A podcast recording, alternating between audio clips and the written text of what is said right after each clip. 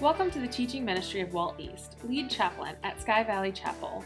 We hope this teaching will serve as a practical guide for your daily walk as a Christ follower. We encourage you to follow along with your Bible and life notes, which can be found in the podcast show notes or on our website at sbmin.com.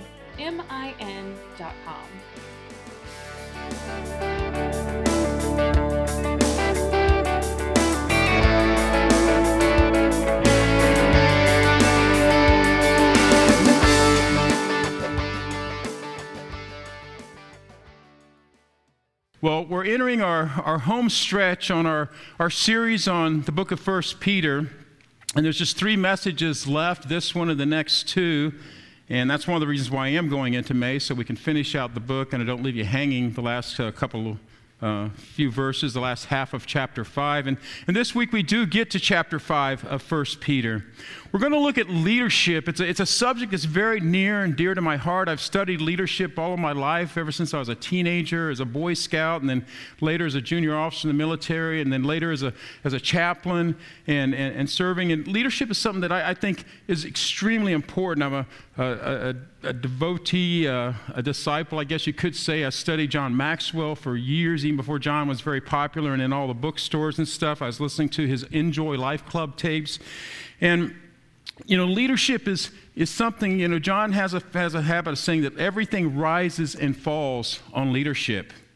And during my final uh, tour in the Navy, I was uh, the leader for a, for a ministry team uh, of the Atlantic Fleet, about 25,000 sailors and Marines we were responsible for it. I had over 50 chaplains working under me as we ministered to those sailors and Marines, um, meeting theirs and their families' uh, spiritual needs, their, their other needs there. So Leadership is extremely, extremely important. Some of you may say, My leadership days are over. I'm in that part of my life where I'm not really leading anymore. But I encourage you to listen up because you've got kids, you've got grandkids. Some of them are here this morning. I can see them. And, and this, is, this is particularly a message that I think is appropriate to share. Tell them about the podcast, um, let them know about it because these leadership principles that you're going to see apply to all of us throughout our life. I used to have what I called four uh, East expectations of my chaplains that I mentored. And the number one expectation I had of my chaplains was one simple word, and that word was lead.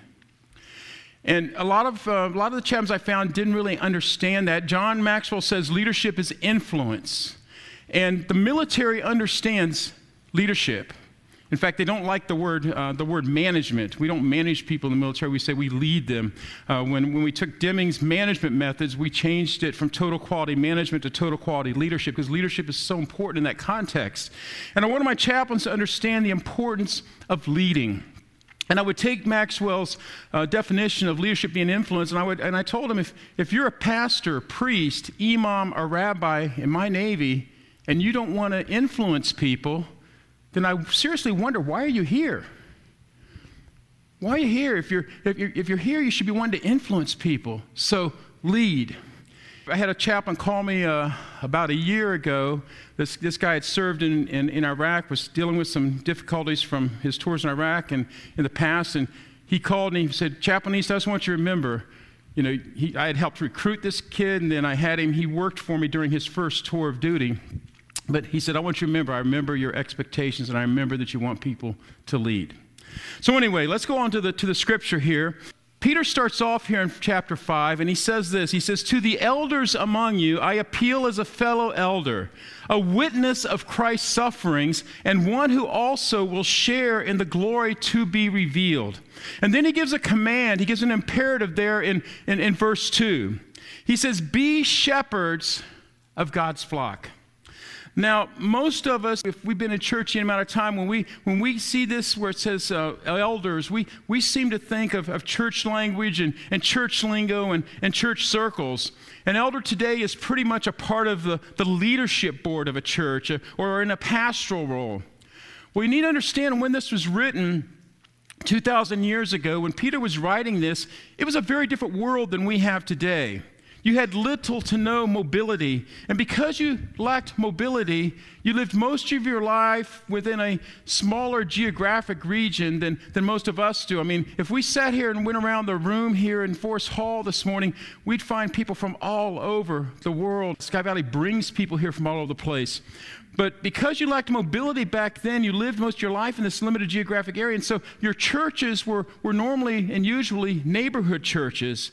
And you couldn't get in your chariot and drive to a church. You certainly, you know, we didn't have cars, we didn't have the internet, we didn't have online services and that stuff. And, and the churches were quite small. And actually, you'd be, most people are shocked to realize that the, the, the, the average church size in the United States today is 80 people.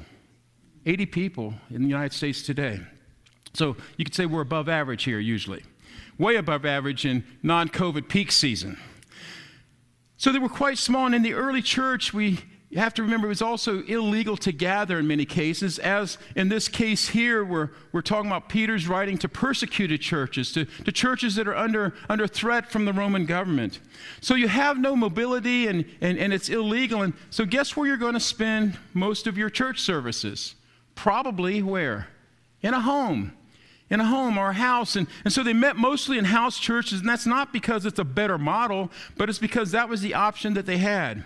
And the thing we under, need to understand back then is if you have a house church, do you have this elaborate governance system? Do you have this governing board?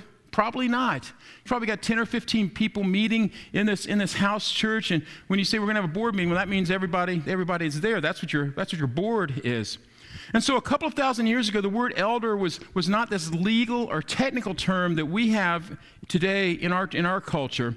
And it was also a culture, this is an Eastern culture rather than a Western culture. It was a culture where age and maturity was respected. It's a little different than our Western or American influence culture.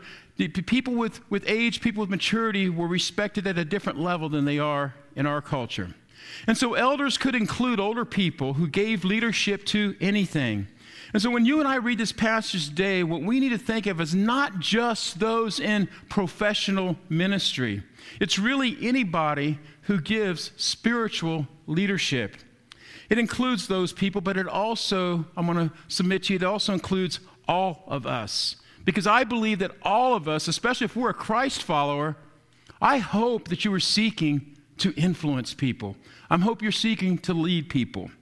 Now, what we're going to discover is that these principles of how to be a leader in a house church or in any area of ministry back then, it applies to how to be a leader in a massive church, in a tiny church, or how to be a leader in your business, how to be a leader in your community, how to be a leader in your home, how to be a leader if you've got a little league team that you're coaching. It's how to lead anywhere.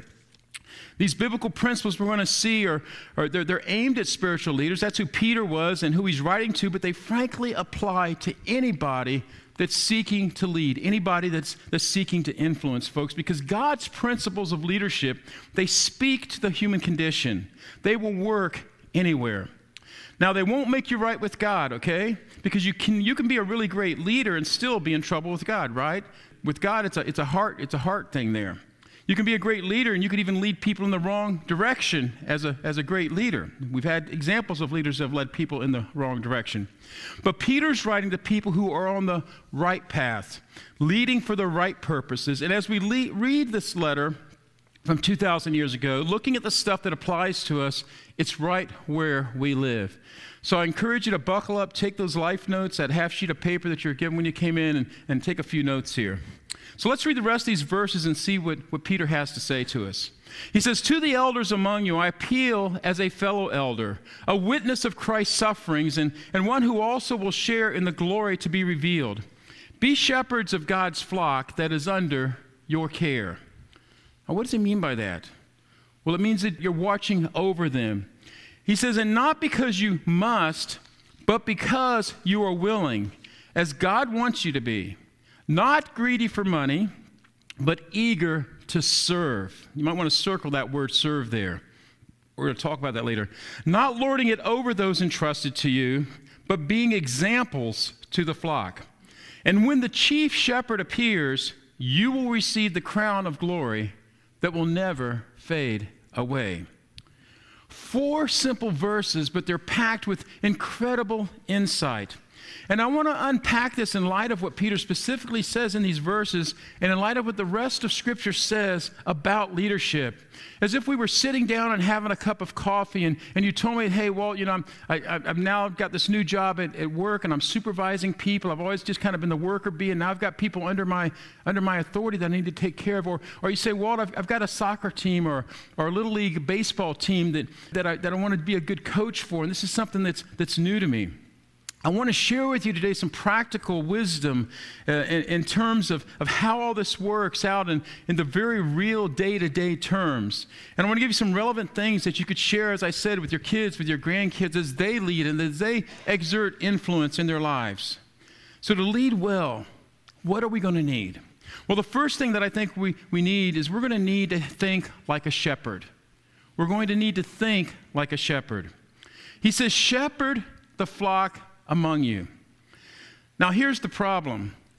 When I say think like a shepherd, how many of you have been shepherds in your life? And I'm not necessarily counting, you know, that little lamb that you raised for the 4-H project. You might get half credit for that. But how many of you have been shepherds? The problem is we really don't know shepherds. We don't have shepherds uh, among us today. So, so we need to go back and understand that, that, that he's writing this in an agrarian or, or a flock-oriented society. So when we hear to think like a shepherd, it's like, well, what does that mean? So let me take some time and I want to really dig into this, what it, what it means uh, when he says, shepherd the flock among you. The first thing about a shepherd is this when it comes to thinking like a shepherd, you're thinking about the sheep far more than you're thinking about you. Thinking about the sheep far more than you're thinking about yourself. You see, what we don't necessarily get is back then, the shepherd was there living with the sheep. The shepherd was out in the fields with the sheep during the evening. And when the predators would come, there was danger. You know, the sheep were defenseless. They had no way to protect themselves. It was up to the shepherd to protect them. In fact, if you want to write down three words that are, that are part of shepherding, write these three words down in your notes you protect, you provide, and you guide. You protect, you provide, and you guide. It was the shepherd's job to protect the sheep. It was the shepherd's job to provide for the sheep. And it was the shepherd's job, job to guide them where they would go, to the, to the greener pastures where, when the seasons would change, to guide them to where the water was so that they could drink. We're going to talk about that. To guide them to either a higher or lower elevation depending upon the seasons. Now, Jesus, the great shepherd, said this in John chapter 10. He said, I am the good shepherd. The good shepherd lays down his life for the sheep. The hired hand is not the shepherd who owns the sheep. So when he sees the wolf coming, he abandons the sheep and runs away. Then the wolf attacks the flock and scatters it. The man runs away because he is a hired hand and cares nothing for the sheep. So Jesus is stressing this, this emphasis, this idea of protecting the sheep. Back then, they, they would have shepherds that, that owned their own flocks. But then they would also have some richer guys that owned a bunch of flocks, and they were too busy or they had too many flocks to, to lead the sheep themselves, so they would hire hands. Jesus was pointing out that these mercenary shepherds, they weren't the same as shepherds that actually owned the sheep themselves. Think about it. All of us um, love kids, right? In general, hopefully, maybe still you take greater care of your own kids. You think that you take just as great of my kids as you would yours, but, but in reality, our kids come first, right? Those of us that have children. Well, it's the same thing with sheep. Your, your sheep come first, but if they aren't your sheep, Jesus is saying, hey, that guy's going to bail when the going gets tough if he doesn't like it. He says, I lay down my life for my sheep. Which is, is he's saying here, and they, they don't understand yet that this is what he's going to literally be doing later when he does lay down his life for us. Now, most of us, I believe, it's, it, it's kind of a cultural icon. Most of us are familiar with Psalm 23. You know, the Lord is my shepherd. And we see these three concepts of protecting, providing, and guiding in the 23rd Psalm. The Lord is my shepherd. I shall not be in want. He makes me to lie down where? In green pastures. He leads me beside quiet or still waters. He restores my soul. He guides me in paths of righteousness for his name's sake. Even though I walk through the valley of the shadow of death, I will fear no evil, for you are with me. Your rod, your staff, they comfort me. You prepare a table before me where? In the presence of mine enemies. You anoint my head with oil, my cup overflows. Surely goodness and mercy will follow. And, and I love in the, in the literally Hebrew there, it's the concept of pursue.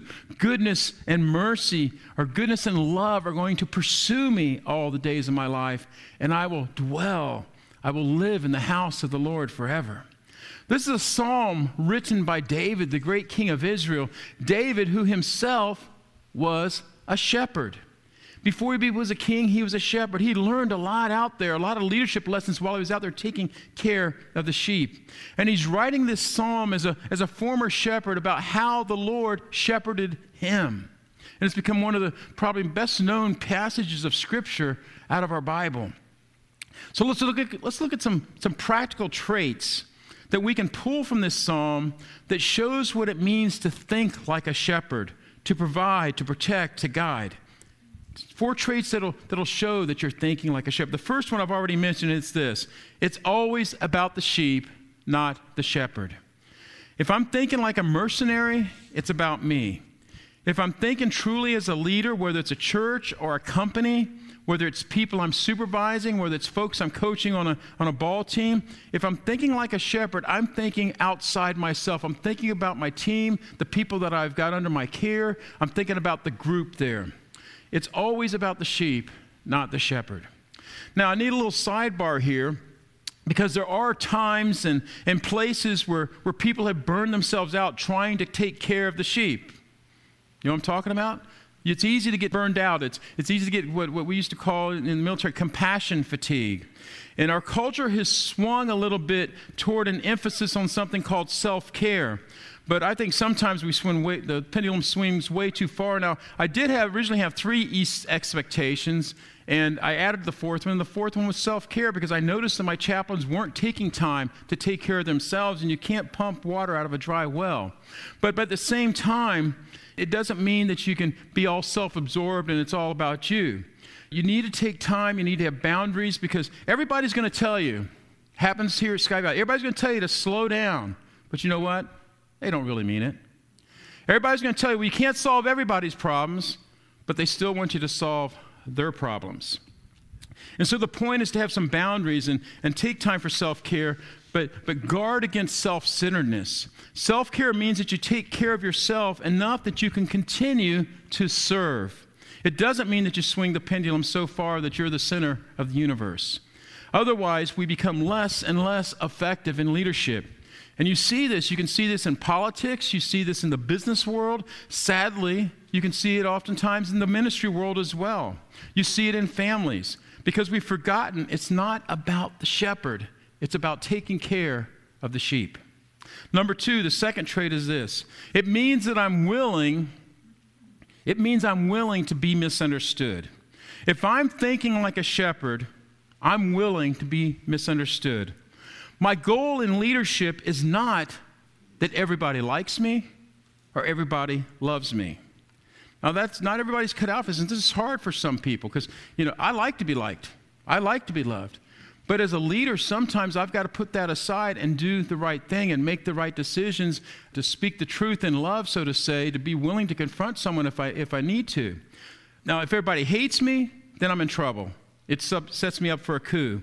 But as a leader, we need to be willing to be misunderstood. Take the example of parenting.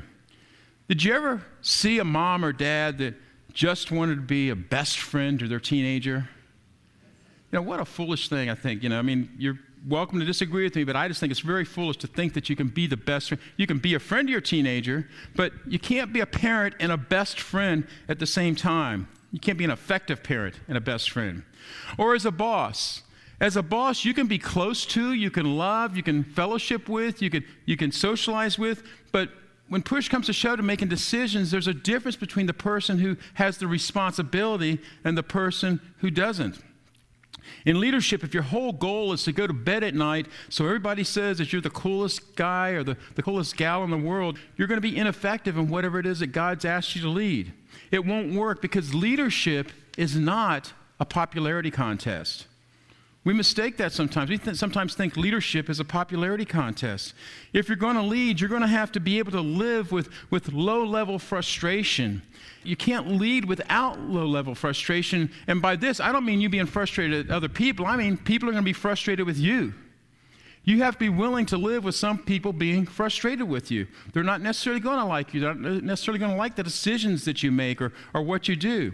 You can cast vision, you can explain certain things to a degree, but the saying is true that it's lonely at the top.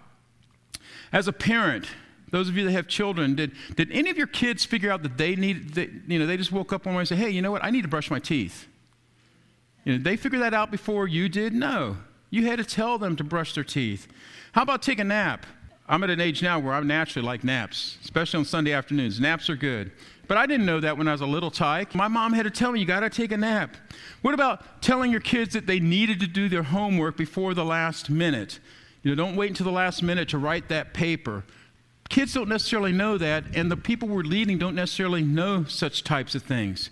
You see, just as something as simple and basic as, as being a good parent is going to be hard, at times you've got to lead your people, you've got to lead folks where they don't necessarily want to go, and guess what's going to happen? You're going to be misunderstood. Remember the 23rd Psalm. He leads me beside the quiet or still waters, and we're going to talk about that in detail in a minute. But it also says there, it says, He makes me. He makes me to lie down in green pat. Now, wait a minute. What does make me sound like?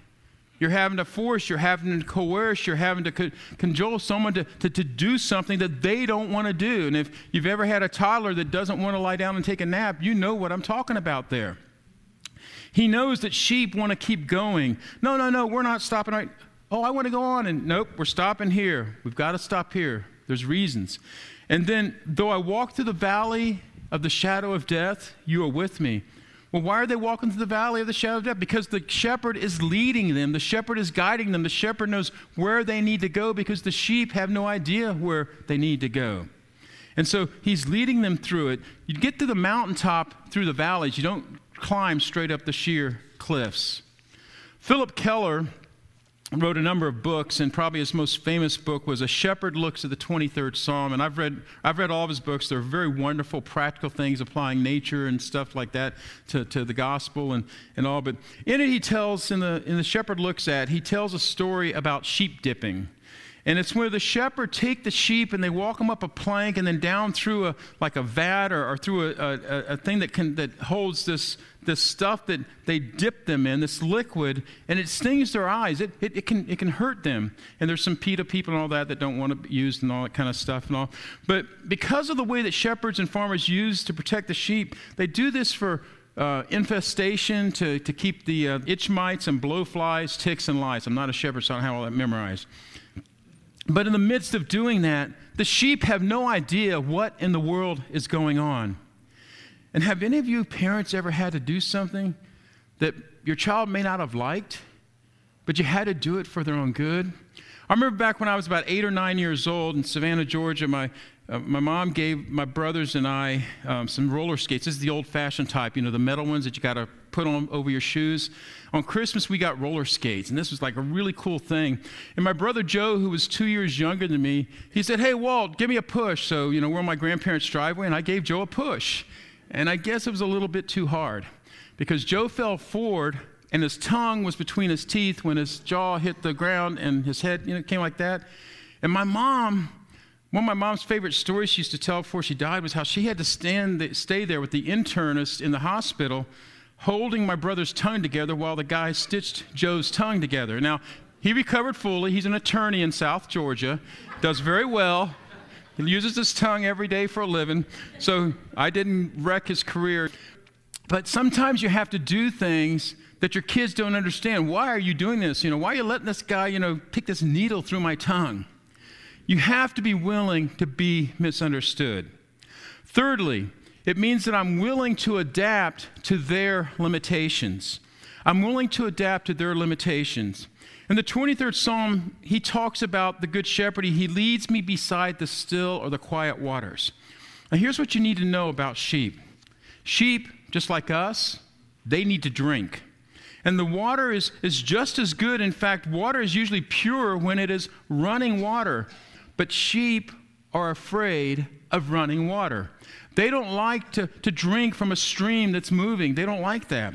So, what a shepherd has to do is a shepherd has to find quiet water. A shepherd has to find still water or dam up the waters so that it makes it like a little pool that the sheep can drink out of. Otherwise, the sheep get spooked by the running water and they won't get the hydration they need and they could die, even though the water is right there in front of them. And that's such a perfect picture of, a, of another part of leadership, which is, which is adapting to the weaknesses of those that you're leading. You know, leadership is, is the art of the possible, not the art of the ideal. You know, maybe they should drink that water that's moving, but you've got to make it quiet water before they drink. And that principle works in leadership. The principle works if you've got a bunch of kids you're coaching on a little league team. For one year, uh, I was an assistant coach for a girls' softball team. Only did it once. And um, if you're coaching a little league team, you would expect that those kids are going to be concentrating on every play. They're going to expect that they're going to be paying attention. You're going to expect that they're going to listen to Coach Walt. And if Coach Walt says, okay, here's the play we're going to do because we're trying to advance the runner, they don't understand strategy and stuff like that. I mean, you're sitting there, you're, you're yelling, you're screaming at them, but you got to remember, well, they're only eight or nine years old. And yeah, you've got them all together, and you're telling them something, you're looking them right in the eye, but oh, a butterfly over there, or something like that. And they're eight, they're nine years old. And you've taught them a hundred times when you swing, shift your weight, go through your hips, and they're just going to swing like that. That's why I only did it one year.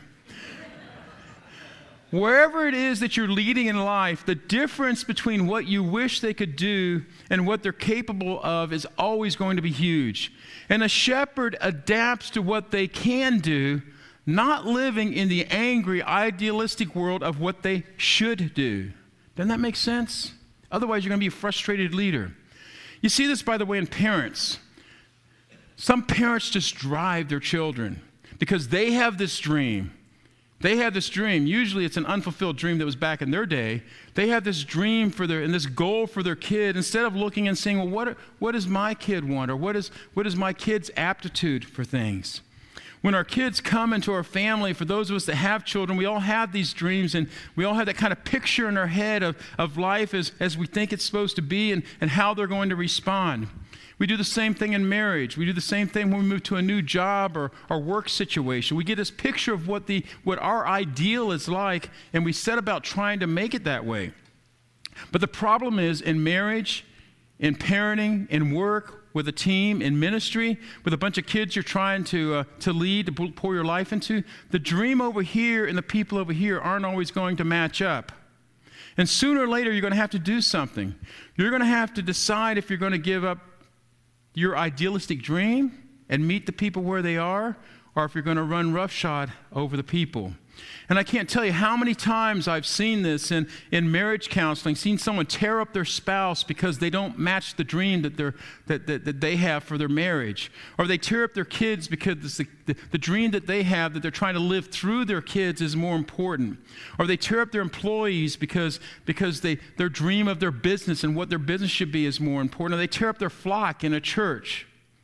We got to make a choice. And as a shepherd understands that running water is just as good, maybe better, but I'm going to dam up that little creek to create a pool where you're able to drink from it. Yes, you have to stretch them, okay? I'm not talking about coddling people. Those of you that know me know that that's not me. Uh, but you do have to stretch them. You have to start where they are and build realistic expectations. Now, I've got some verses listed there in your life notes, and you can look them up later. Hebrews 4, where, where it talks about Jesus sympathizing with our weaknesses, or 1 Corinthians chapter 10, where it says that God will never allow us to be tested beyond what we were able, or, or Colossians 3.21, a good one for parents, where, where Paul writes and says to dads, don't embitter your children because it'll, it'll, it'll cause discouragement in them. It's always about the sheep, not the shepherd. It means I'm willing to be misunderstood. It means I'm willing to adapt to their limitations. I'll stretch people, but I won't break them. And number four, it means this it means I'm unwilling to let one sheep destroy the flock. I'm unwilling to let one sheep destroy the flock. If you're going to lead wisely, you've got to understand that the whole is more important than the individual. And that kind of goes against the grain of our Western individualistic uh, mentality here in the United States. I'm unwilling to let one sheep destroy the flock. If our one lamb in the flock gets a contagious disease of, of some sort or whatever, what do they do? They, they quarantine, they, they isolate that sheep. They don't let the disease spread and impact the whole flock. Well, for us as human beings, it's, it's more about relational cancers. Have you ever worked in a place where, where there's someone who is poisonous to the environment? Or maybe you've been in a church where that took place. Well, listen what scripture says in Proverbs 22:10. Solomon wrote these words. And God said Solomon's a pretty wise guy, okay? He says, "Drive out the mocker and out goes the strife. Quarrels and insults are ended." Those of you, I know we've got at least a couple school teachers here. Can one kid really wreck a class? Yeah, if you don't take care of it, a kid can wreck a class. Sometimes we have structures where you can't handle that, you can't do that. But let's say that we're in a little more of an idealistic world where you have the freedom. Guess what? You drive the mocker out, you isolate them, and then everything's good for the rest of the people. Solomon also said this about leadership. He said, A wise king winnows out the wicked, he just gets rid of them. Now, this is often a bigger challenge for, for some of us as, as followers of Jesus than it, than it is those of the world. And here's why. You see, we sometimes think of Jesus who, who came for, for us, uh, for, for, for, losers like us, who, who, Jesus was patient with people like us, and therefore we think that by extension we always got, you know, there's no lines in the sand. And what we end up doing is we end up enabling toxic behavior. We forget that Jesus did draw some lines in the sand. And when we do that, we end up with people who are relationally cancerous and we think that being like jesus that we don't need to do anything about it. Well we do. There are people who are what we might call egr people extra grace required people. And when you have an extra grace required person, that's an opportunity for you to learn and, and, and, and what it means to bear along with one another, to, to put the needs and interests as more important than your own, to forgive and, and all that. But there are EGRs which cross the line to being absolutely toxic and poisonous. And it's amazing to me how often we are unwilling to deal with that kind of situation. In the New Testament in Titus 3:10 it says, "You warn a divisive person once, you warn him twice, and then you get rid of him." That's what it says. It sound like harsh words, but that's what you do. Now, if we did that in our businesses, in our departments, in our youth leagues, in our schools, if we had the guts to do it in our churches, it'd be amazing how much healthier we would be. If you think like a shepherd, you're not going to let one lamb take down the whole flock. That's thinking like a shepherd. Now, let's go to the second thing we need in order to lead well. Again, back to 1 Peter. He said, Shepherd the flock. Then he continues in verse 2 Watch over them, not because you must but because you are willing as God wants you to be, not pursuing dishonest gain, but eager to serve. The second principle is this serve with enthusiasm. Did you ever have a leader who complained all the time about everything and, and to everyone? And if you're, if you're really going to think like a shepherd, you're not whining about it. You don't have to be a shepherd, you could go do something else. It doesn't mean that you don't have challenges. Leadership is going to have challenges. And a good leader has some, some key close people that he or she can complain to, that he can unload to and, and talk to. But it's not necessarily the sheep. That's not the people you should be unloading to and, and, and talking to. You should be talking to, to, to a trusted counselor or something. But we're going to have challenges. And, but I've seen some people that, that I sit there and I wonder, why in the world did you seek leadership? Why did you, why did you take this position or why did you, you want to do this? Because if you can't embrace it and if you can't embrace it eagerly, and eagerly, by the way, I mean to eagerly serve, not to be the grand poompa above everybody else, but if you can't do it with a, with a heart of service, then, then why are you doing it? If you can't willingly embrace that and say, I get to serve, I get to serve. Serving is a, is a privilege that we need to embrace. But if you're in more of a structured leadership role and you're whining and complaining about it, then my advice would be to quit. Because you can never lead while you're whining and complaining. You've got to eagerly embrace serving. It's kind of like having a dog. If you don't want to pick up the poop, don't get a dog. Okay? You'll figure that out by this afternoon. If you don't want to t- be taken advantage of, don't lead. Because that's what service is. Service is giving more than you get, at least in this life. The moment you're living in the zone where your focus is not on what a privilege it is to serve, what a privilege it is to lead, but if you're focusing on how tough it is to lead, you've lost your perspective and you've lost your bearing. So he tells people that are leading, he's saying, hey, guys, gals, as refugees scattered, some of you with, with your lives in danger, do it willingly and be eager not to lead, but be eager to serve. If not, step out of the role. No whining, no complaining. Matthew 20, chapter 20, it's in your life notes there. Jesus said, Here's how spiritual leadership works. And, and leadership in my kingdom, in any role, it works this way. If you want to move up the food chain, you serve. You serve people. If you want to be at the top, you've got to be a slave of all. You've got to be a servant. Or consider what Solomon wrote in Proverbs 20, 28. He, he collected these proverbs for his son. Rehoboam was the next king there in, in Judah. And he says, Love and faithfulness keep a king safe. Through love, his throne is made secure. So, love and, and faithfulness or dependability. He says, if you're in a leadership role, if you're the king and your people know that you're loving them, their needs and interests are more important than your own.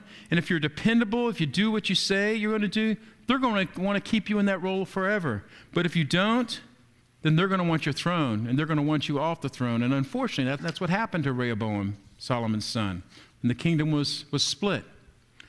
Whether a ministry, a company, or a little league team, it's all the same. Serve with enthusiasm. The next one is lead by example. In verse 3, Peter says, Not lording it over those entrusted to you, but being examples to your flock. Shepherds don't drive their sheep, they lead their sheep. You lead sheep through the valley of the shadow of death to the point to where the, the green pastures are. President and General Dwight D. Eisenhower used to use a great illustration for this. He would take a table or a, or a desk in front of him and he'd, he'd lay down a piece of string and he'd pull on the string and he said, Here's how leadership works. It's easy when you're at the front end of the string, leading the string where to go. But if you try to push a string, Try pushing a string, you're going to have just a, a big mess on your hand. You're going to have a wad of string. And that's how life is if you're leading anything. If you're out front, if you're setting the example, people will follow. Least usually people be following. Not everybody may not follow, but people will follow if you're out front, that type of leader. But if you're in the back, if you're trying to order them, lording it over them, telling them what to do, just sending memos and not knowing what's going on on the ground floor, you're going to end up with a, with a mess. And in parenting, your, your kids are they're going to become more what you, what you show them than what you tell them. Because, because it's really character is, is caught, not necessarily taught. Jesus said these words in Luke chapter 6. He said, A student is not above his teacher, but everyone who is fully trained will be like his teacher. Lead by example, because you are going to get what you are, you're not going to get what you order. The fourth and last trait have a long range perspective comes from verse 4 here. If you're going to lead well, you have to have a long range perspective. Verse 4 says, And when the chief shepherd appears, you'll receive the crown of glory that will never fade away. Not until Jesus returns. He's speaking to people who are in a ministry role. He's speaking to, to wise leaders that, that know that the real reward comes later. Poor leaders, they want the reward right now, they want the reward today. If you're going to do ministry for the Lord, whether it's professional ministry or, or lay ministry, you've, you've got a, a large thing that you're leading or a small thing that you're leading, you have to understand this that the reward comes in heaven. Everything here is like an appetizer. Over my years in the military, I attended many social functions and cocktail parties in, in many different countries, and it was really cool when the appetizers were good. But you never mistake the appetizers for the main course. The blessings we get now, if we get them, they're appetizers. And if we don't get any blessings right now, it's okay. Dinner's still coming. Dinner's still coming. Right now, this isn't the banquet. When the chief shepherd returns, That's when the banquet begins. And wise leadership always has that long range perspective. It's true for parents in the home. You know, you don't judge how well your, your kid is um, just because they won some third grade spelling bee or, or just because they were, you know, student of the month at their, at their local elementary school. Yeah, it's okay to affirm kids and all that. But the way some of the things I see, you know, I, I don't know, get mad at me if you will, but I, I find this, this kindergarten graduation things with caps and gowns, I've never understood that we need to judge things by the long term. We can't, you can't judge your business by how well you did this quarter. You need to look at the long haul. If I'm going to buy your business, I'm not just going to look at one quarter's earnings. I'm going to look at, at the statistics, how you've been doing over the last couple of years. What's the trajectory of your growth of your business? You know, we live in, in an instant culture there where we just take these small periods and we base our decisions on that. We need to have a long range perspective. A little word picture here, and I didn't put it in your notes, but you might want to write it down. Think like a glacier, not an avalanche. Think like a glacier, not an avalanche. When an avalanche hits, you know it. And it makes a big impact. Uh, but, but you go back 10 years later, and it's like, what avalanche? But a glacier, you watch over a thousand year period, and you have something beautiful like, like Yosemite. You see, we all overestimate what we can do in one year, and we tend to underestimate what we can do over time, over five to 10 years. It's just where we live. And wise leaders have a long range perspective. In fact, I'll close with this little thought. If you can't live with delayed gratification, you're going to have a tough time leading. Because the rewards of ministry, the rewards of community service, the rewards of the workplace, the rewards of, of parenthood or, or motherhood, fatherhood, or grandparenthood, all those things, they come later. And Peter tells a group of, of house church leaders, he says, Do it willingly, do it as an example. Think like a shepherd. And when the chief shepherd comes, it's banquet time.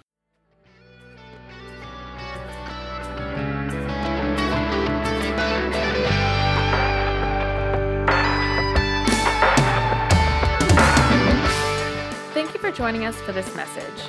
For more information on Chapel Mole and the ministry at Sky Valley Chapel, please visit our website at svmin.com. You can support this ministry on our website, Facebook page, or by downloading our app in the Apple or Google Play Store. Have a blessed day.